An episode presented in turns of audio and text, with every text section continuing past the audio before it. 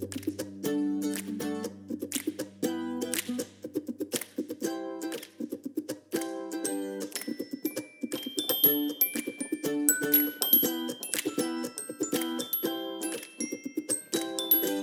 Hey, this is Kate. Welcome to Two Pastors Take a Walk and Make a Podcast. This is Yolando, and as always, we're talking about what is astonishing us, what we're thinking about, and what we are preaching. I almost messed that up. I know.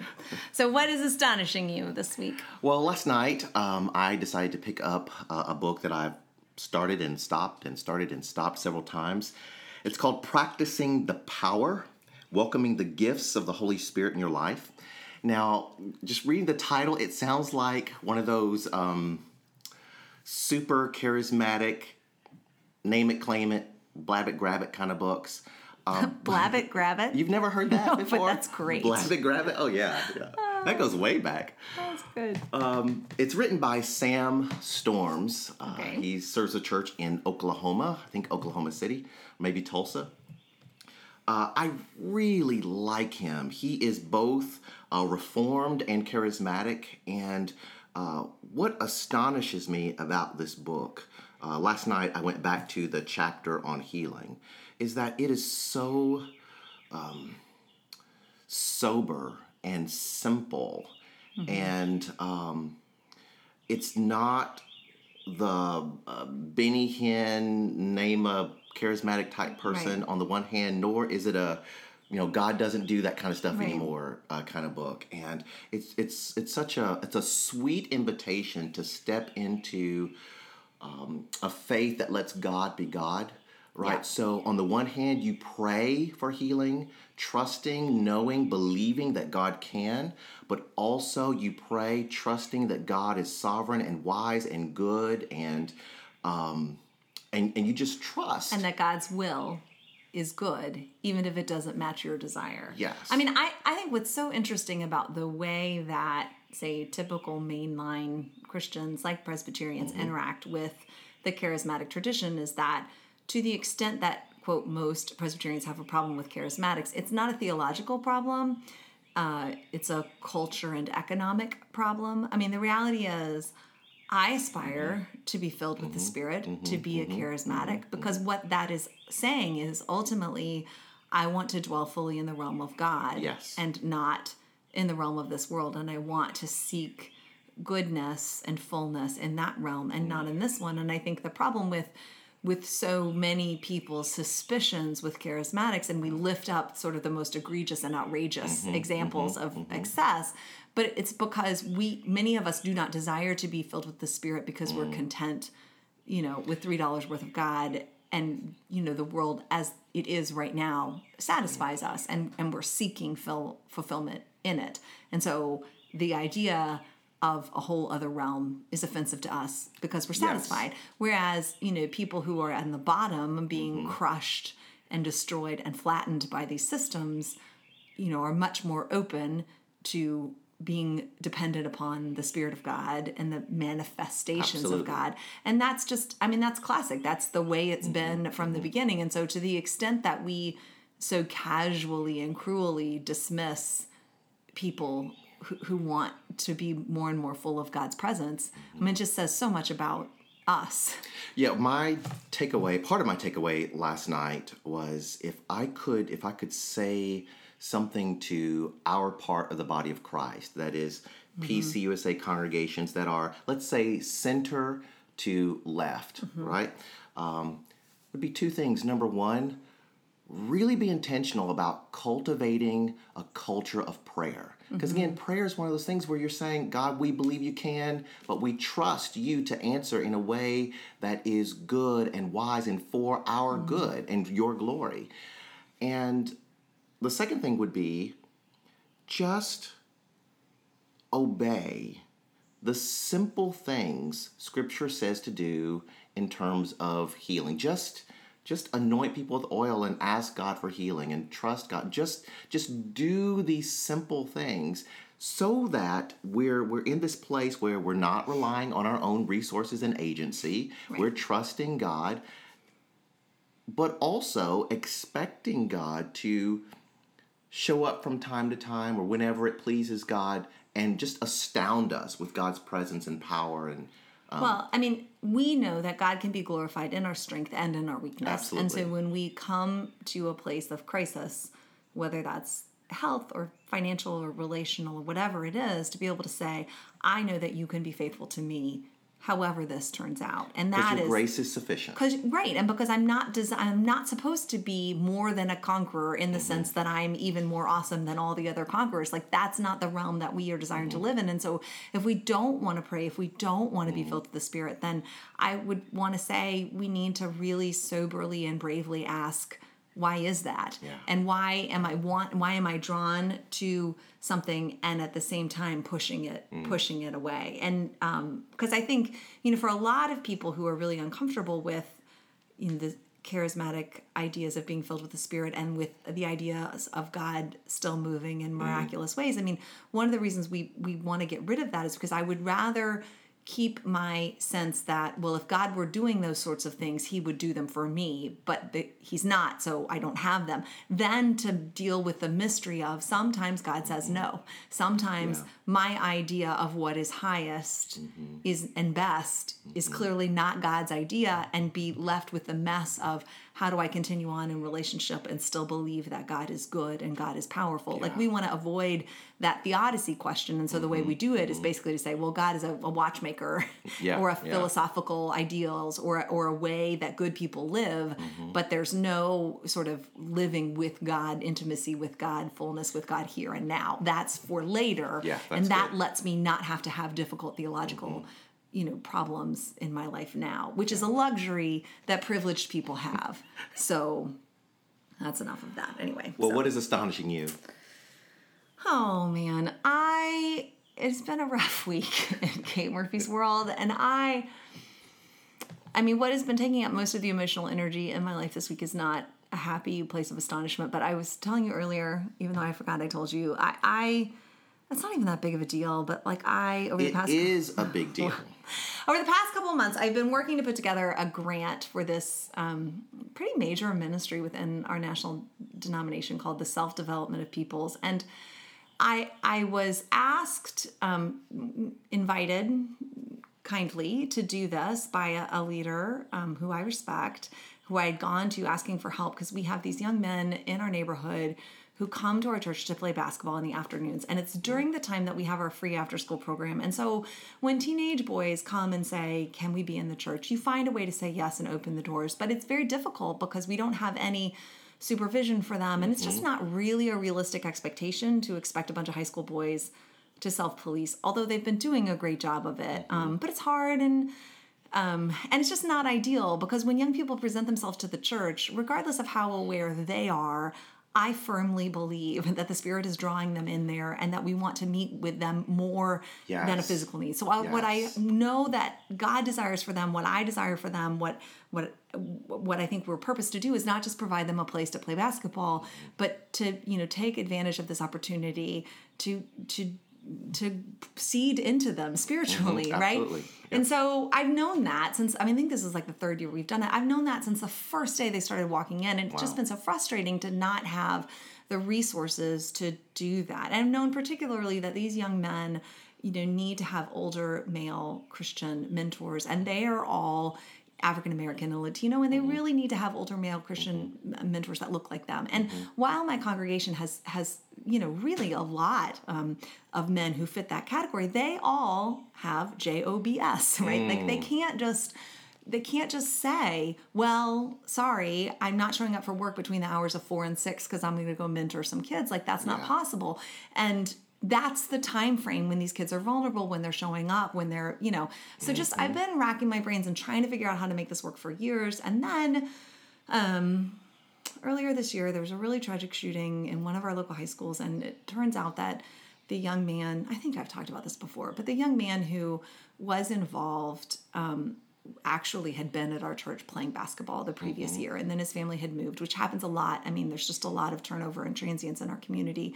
And it's just heartbreaking to me to know Yeah. that this young man presented himself to our community. Mm-hmm. And and we while we were able to welcome him mm-hmm. we just weren't able to capitalize on this on this opportunity. And when he was in a really desperate vulnerable place you know they're just n- none of our numbers were in his cell phone. When he was seeking a solution Wow. he couldn't come to any of us. And that just is such a tragedy for me. And so i, I went to talk to some people several people um, in our community to say like hey can you just help me come up with the funding so that i can hire someone to start a ministry with these young men? Because anyway and the reality is like you know some people said yes some people said no.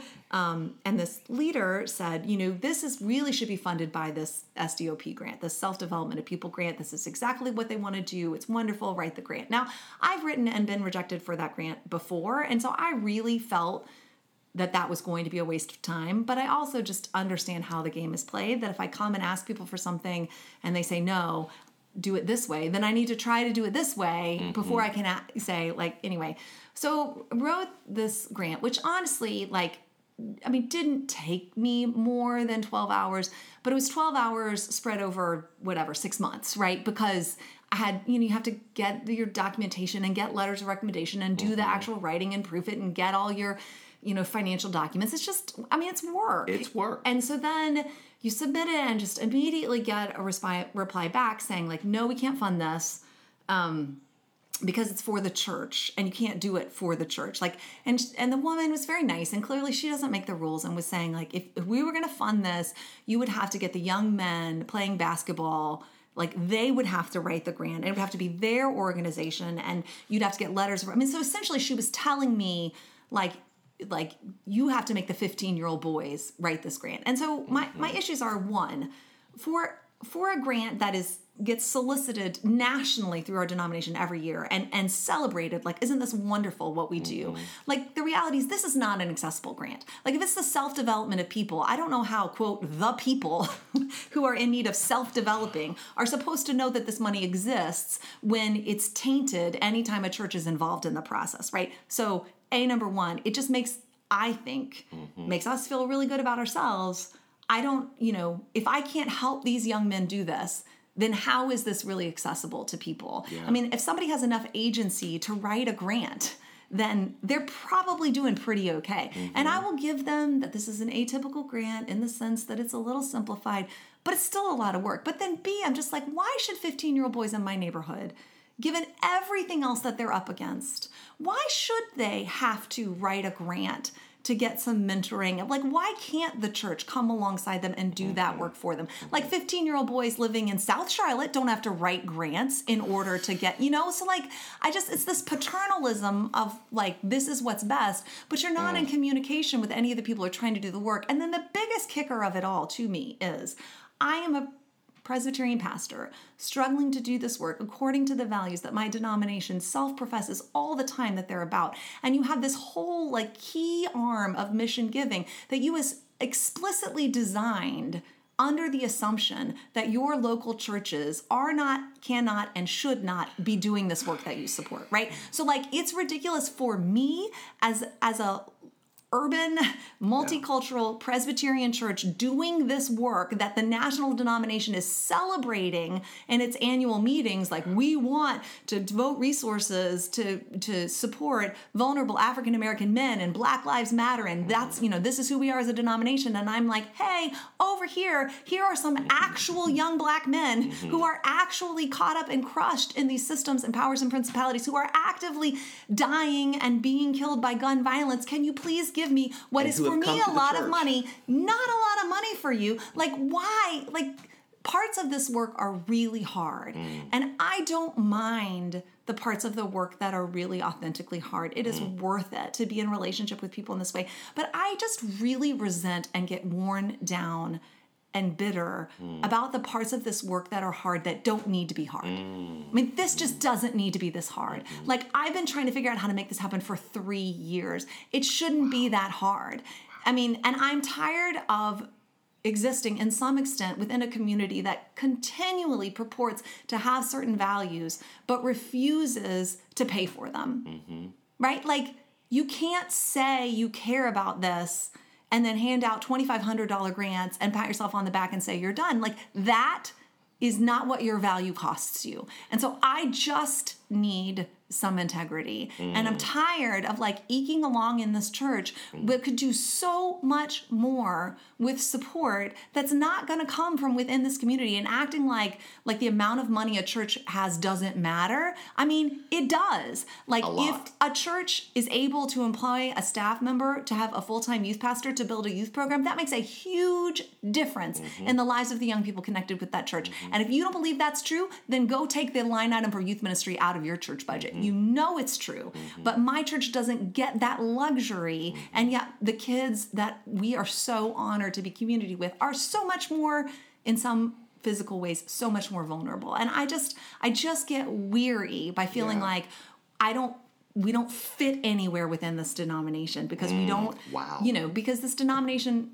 assumes that the typical Presbyterian church is big and rich and well resourced, and therefore their way to participate is to give the money for other people to do the relational ministerial work. Mm-hmm. And that's not mm-hmm. who we are, and it's never who we will be, and it's never who we want to be. Mm-hmm. And I just, whatever, like, let me just be clear in, in case I'm not talking about leaving the denomination. Like, I'm not mad at the denomination. I just don't.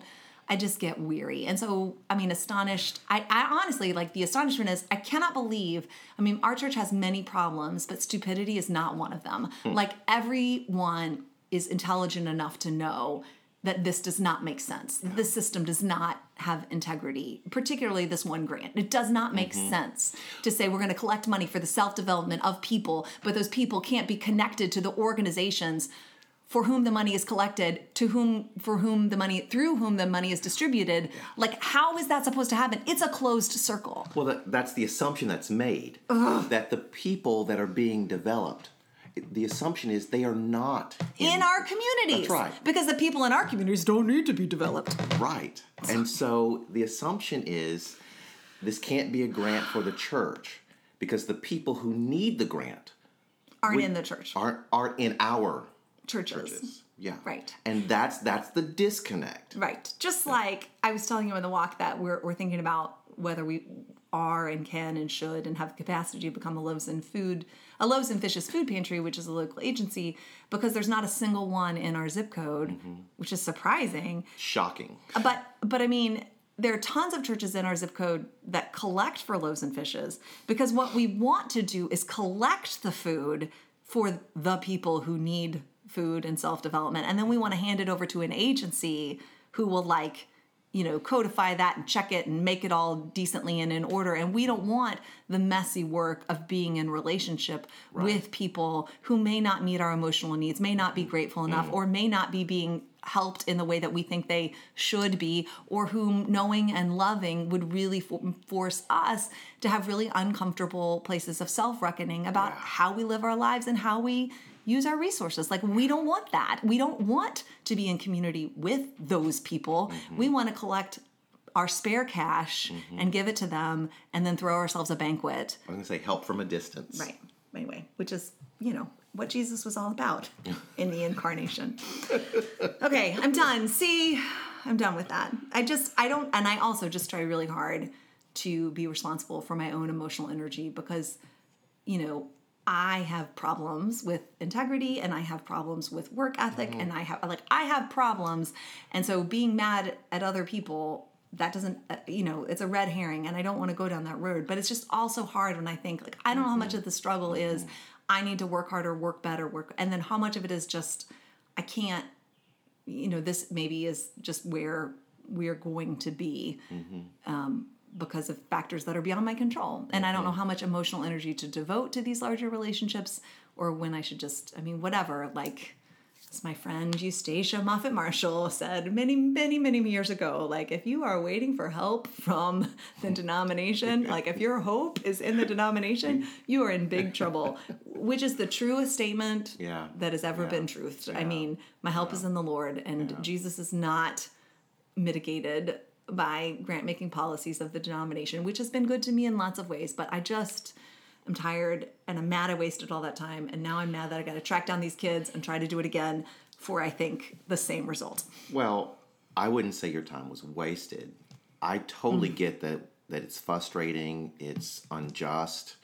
Um, I don't know if I would say wasted what you're talking about is really, really important. And I, I hope someone someone hears this. No, and says, the "You only reason I can Well, talk about it is the- I'm not confident that no one involved will be listening to this podcast to be least, offended. I'm hopeful that if that particular group says, okay, we can't give this grant, but this group over here, this is what they do. And I know you've already been told that.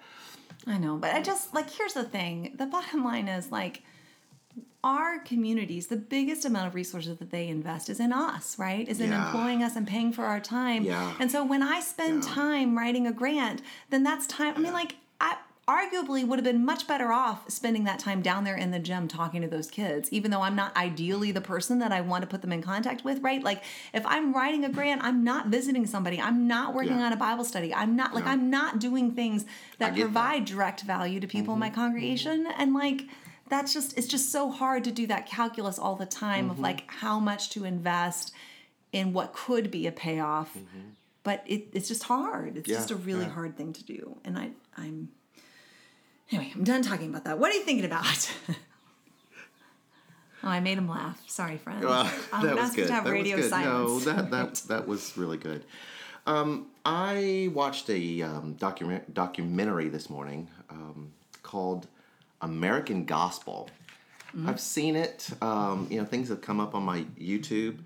It's a um, it's a it's a two and a half long documentary two and a half hours two and a half hours, and um, you can buy it on YouTube or rent it on not I mean iTunes or rent it. Uh, but there's a one hour free version uh, on YouTube, and so I watched that this morning. And you know me, I I love, and I know this is not your love, but I I love you know substitutionary atonement. I'm I'm I'm just there but this this this piece is really about uh, seeking to articulate the gospel in contrast um, to uh, prosperity gospel, um, works righteousness gospel, and it's just really good. Um, I don't know if I can say much more about it, but it's got What's me it think. called? It's called the American Gospel, and um, lots of good clips uh, from. There's a, a a nephew of Benny Hinn, who was in the Benny Hinn movement. He was Yeah. a part of it, and now he's left and he's serving some Reformed church in California. But he says, "Look, a lot of things my uncle did was it was fake, and we faked it, and um, and a lot of things you see on television, all that is they they, they know they are are deceiving people, and um, I don't know. I, I found it really helpful, and it's it's it's making me think about okay, how do I articulate the gospel when people leave to write a church? And if someone were to ask them, what is the gospel? What would they say? Um, and I'm not quite sure. I'm I'm pretty confident they would say something about Jesus died for my sins because they hear that from me regularly. But I'm not sure if they would say much more about that. I'm not sure if they would talk about uh, Jesus conquering powers and principalities. I'm not sure if they would talk about um, a coming new heaven and new earth. That that the gospel is um, bigger than me and my relationship with the gospel is not a consumer good exactly. Well, I mean, here's what's interesting about that, and it dovetails into what I've been thinking about. I mean, because I both, I, I both care and don't care how people can articulate the gospel, because, because ultimately, like all of those things are very true, but it doesn't matter if people say them until they know that they're true. And Yes. that and there's an extent to which we can and should mm. obviously think really deeply about the words that we use to mm-hmm. describe the word, right? I mean mm-hmm. that matters and and communication matters and certainly matters that we speak the truth and not a lie, especially when that lie is for our own good, right? Mm-hmm. But I also just feel like, you know, what what is at the heart I mean, the way is Jesus and not me. And so, you know, coming into this community and being involved in the practices of faith, you know, the Holy Spirit leads people beyond their comfort zones into crisis. And that's where sometimes all of the words that have been floating around all these years all of a sudden have this moment of clarifying meaning Mm-hmm, and people own it in certain ways. And so like I'm not sure that anybody in any of our churches can talk about, you know, the gospel overcoming powers and principalities until they have experienced for Mm-hmm, themselves mm-hmm. what those powers and principalities are, that they are irredeemably evil, and mm-hmm. begun to see a glimmer of the way that um, the gospel can overcome them, right? And that's the mm-hmm. sort of thing that we can we can preach and we can say and we can teach that doctrine, but it's just words until people have the gracious experience of its reality, right? Which I have been reading um, un, uncharacteristically a book by William Placher um, called The Triune God. And you know me in theology, like that's not normally where I go. Um, but I just felt like I, I wanted to, you know, push myself. And, and I was intrigued. Well, A, I really like William Placher, um, who has gone to glory. Um, but this is an essay in post liberal theology, which is what I really feel like I, I am. I mean, not that these categories mine, but I am I'm a post liberal mm-hmm, person, right? And so mm-hmm. just interesting. And he's talking a lot about well, it doesn't matter. But this, it, he's talking about Kierkegaard in this one section, um, and talking about how Kierkegaard really had this interesting problem, which I think we all have, is how do you introduce Christianity in Christendom? Like when mm-hmm. you are pastoring a group of people who understand themselves to be Christian, who who understand that the way that they live and the nation in which they live is a Christian nation. So they, it's not a question of whether I mean it's just who they are, right? Which which I mean was the problem that Jesus encountered, right, with Israel and the Pharisees, and mm-hmm. and I think is the problem for for many of us who work.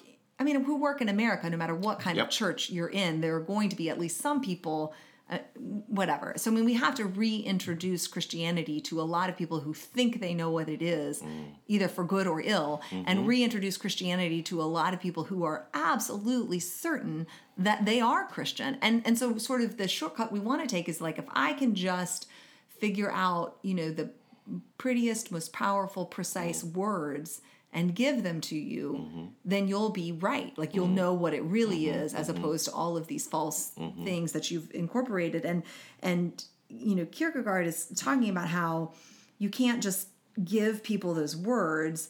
And that Christian faith has to be personalized. It has to be appropriated. There has to be an inwardness to it, which is interesting because I mean, he's saying you have to be born again, right? Like oh. that's exactly what he's saying, just not with the words that would Yeah. make him mm-hmm. sound poor or mm-hmm. uneducated, right? Mm-hmm. But that's what he's saying. Like it doesn't matter what you know, you have to inwardly be transformed by that knowing, and that's not something you can figure out for yourself or earn for yourself. You just the wind blows where it blows, right? Right, And right. that's just it is, and we're not in control of it. And and here's the quote from from Placher. Faith has to impassion Christians, transform them and the way they live their lives, but and then this is the Kierkegaard quote that inwardness cannot be directly communicated.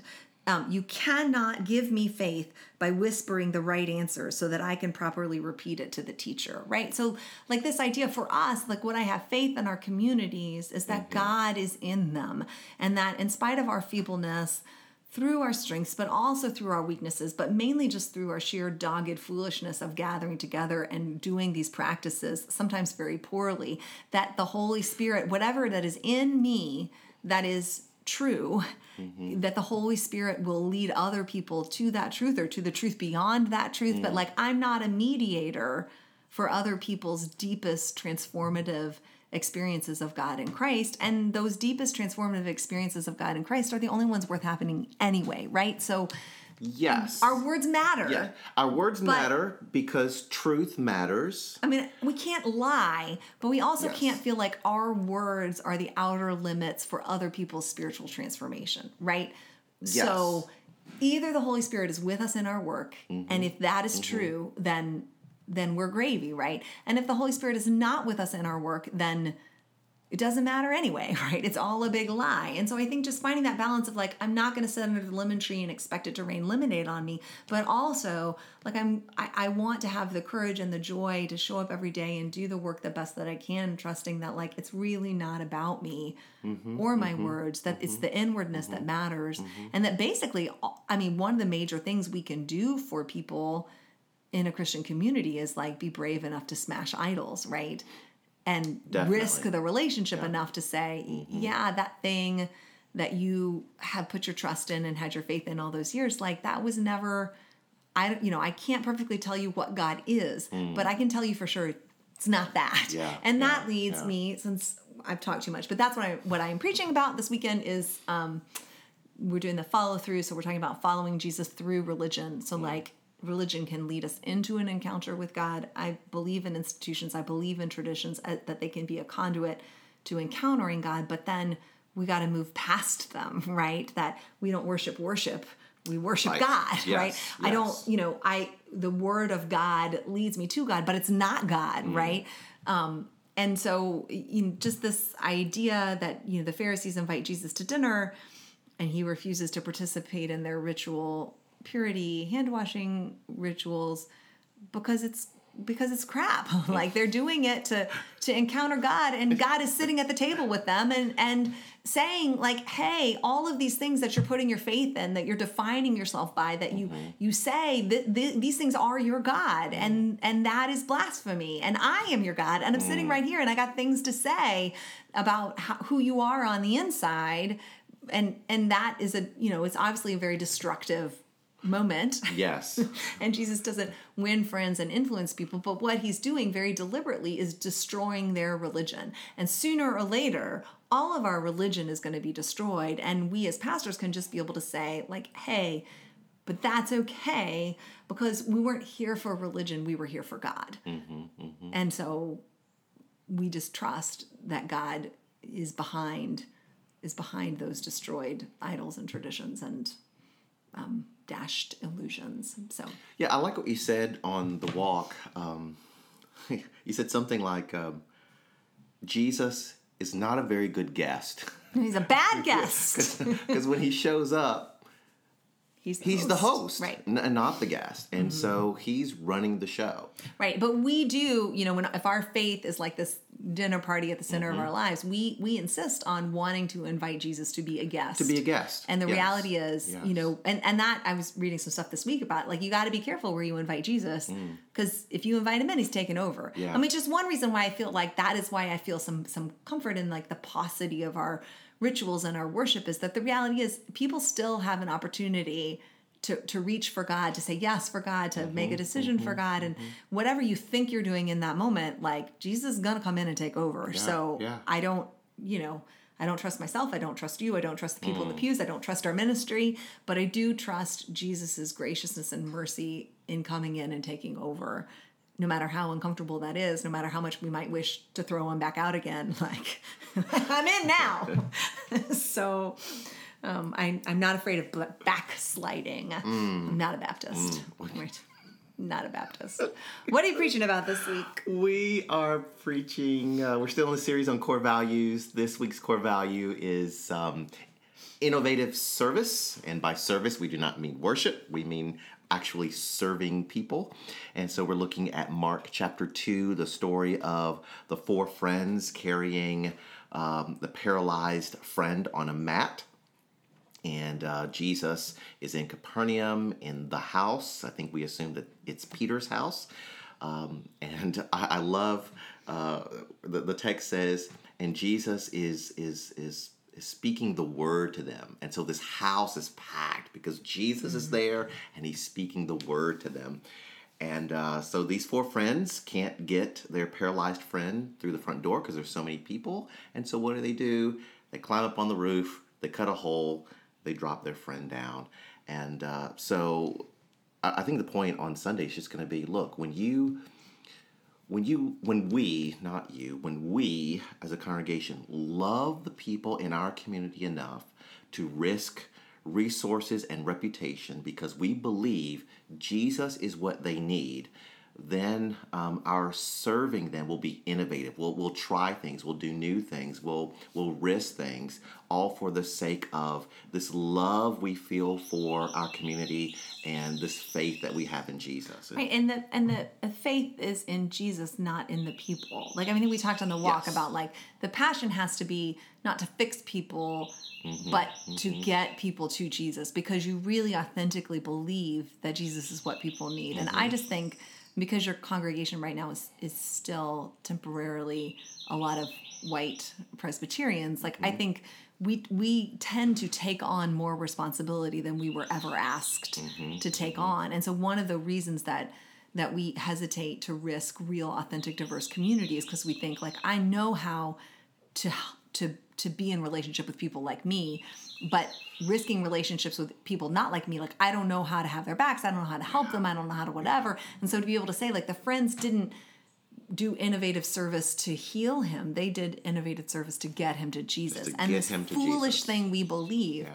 is that jesus this spiritual gift that we steward Mm. actually makes a difference. That it's not pie in the sky. Mm-hmm, Yeah. it's it's transformative here and now in in in the only ways that matter. Mm. so that's but we got to get there to feel like getting people to jesus matters. And, and that that reminds me i may just do a like a little a little run this little thing in the in the preaching moment where i just highlight all of these these stories where people are just trying to get to jesus right?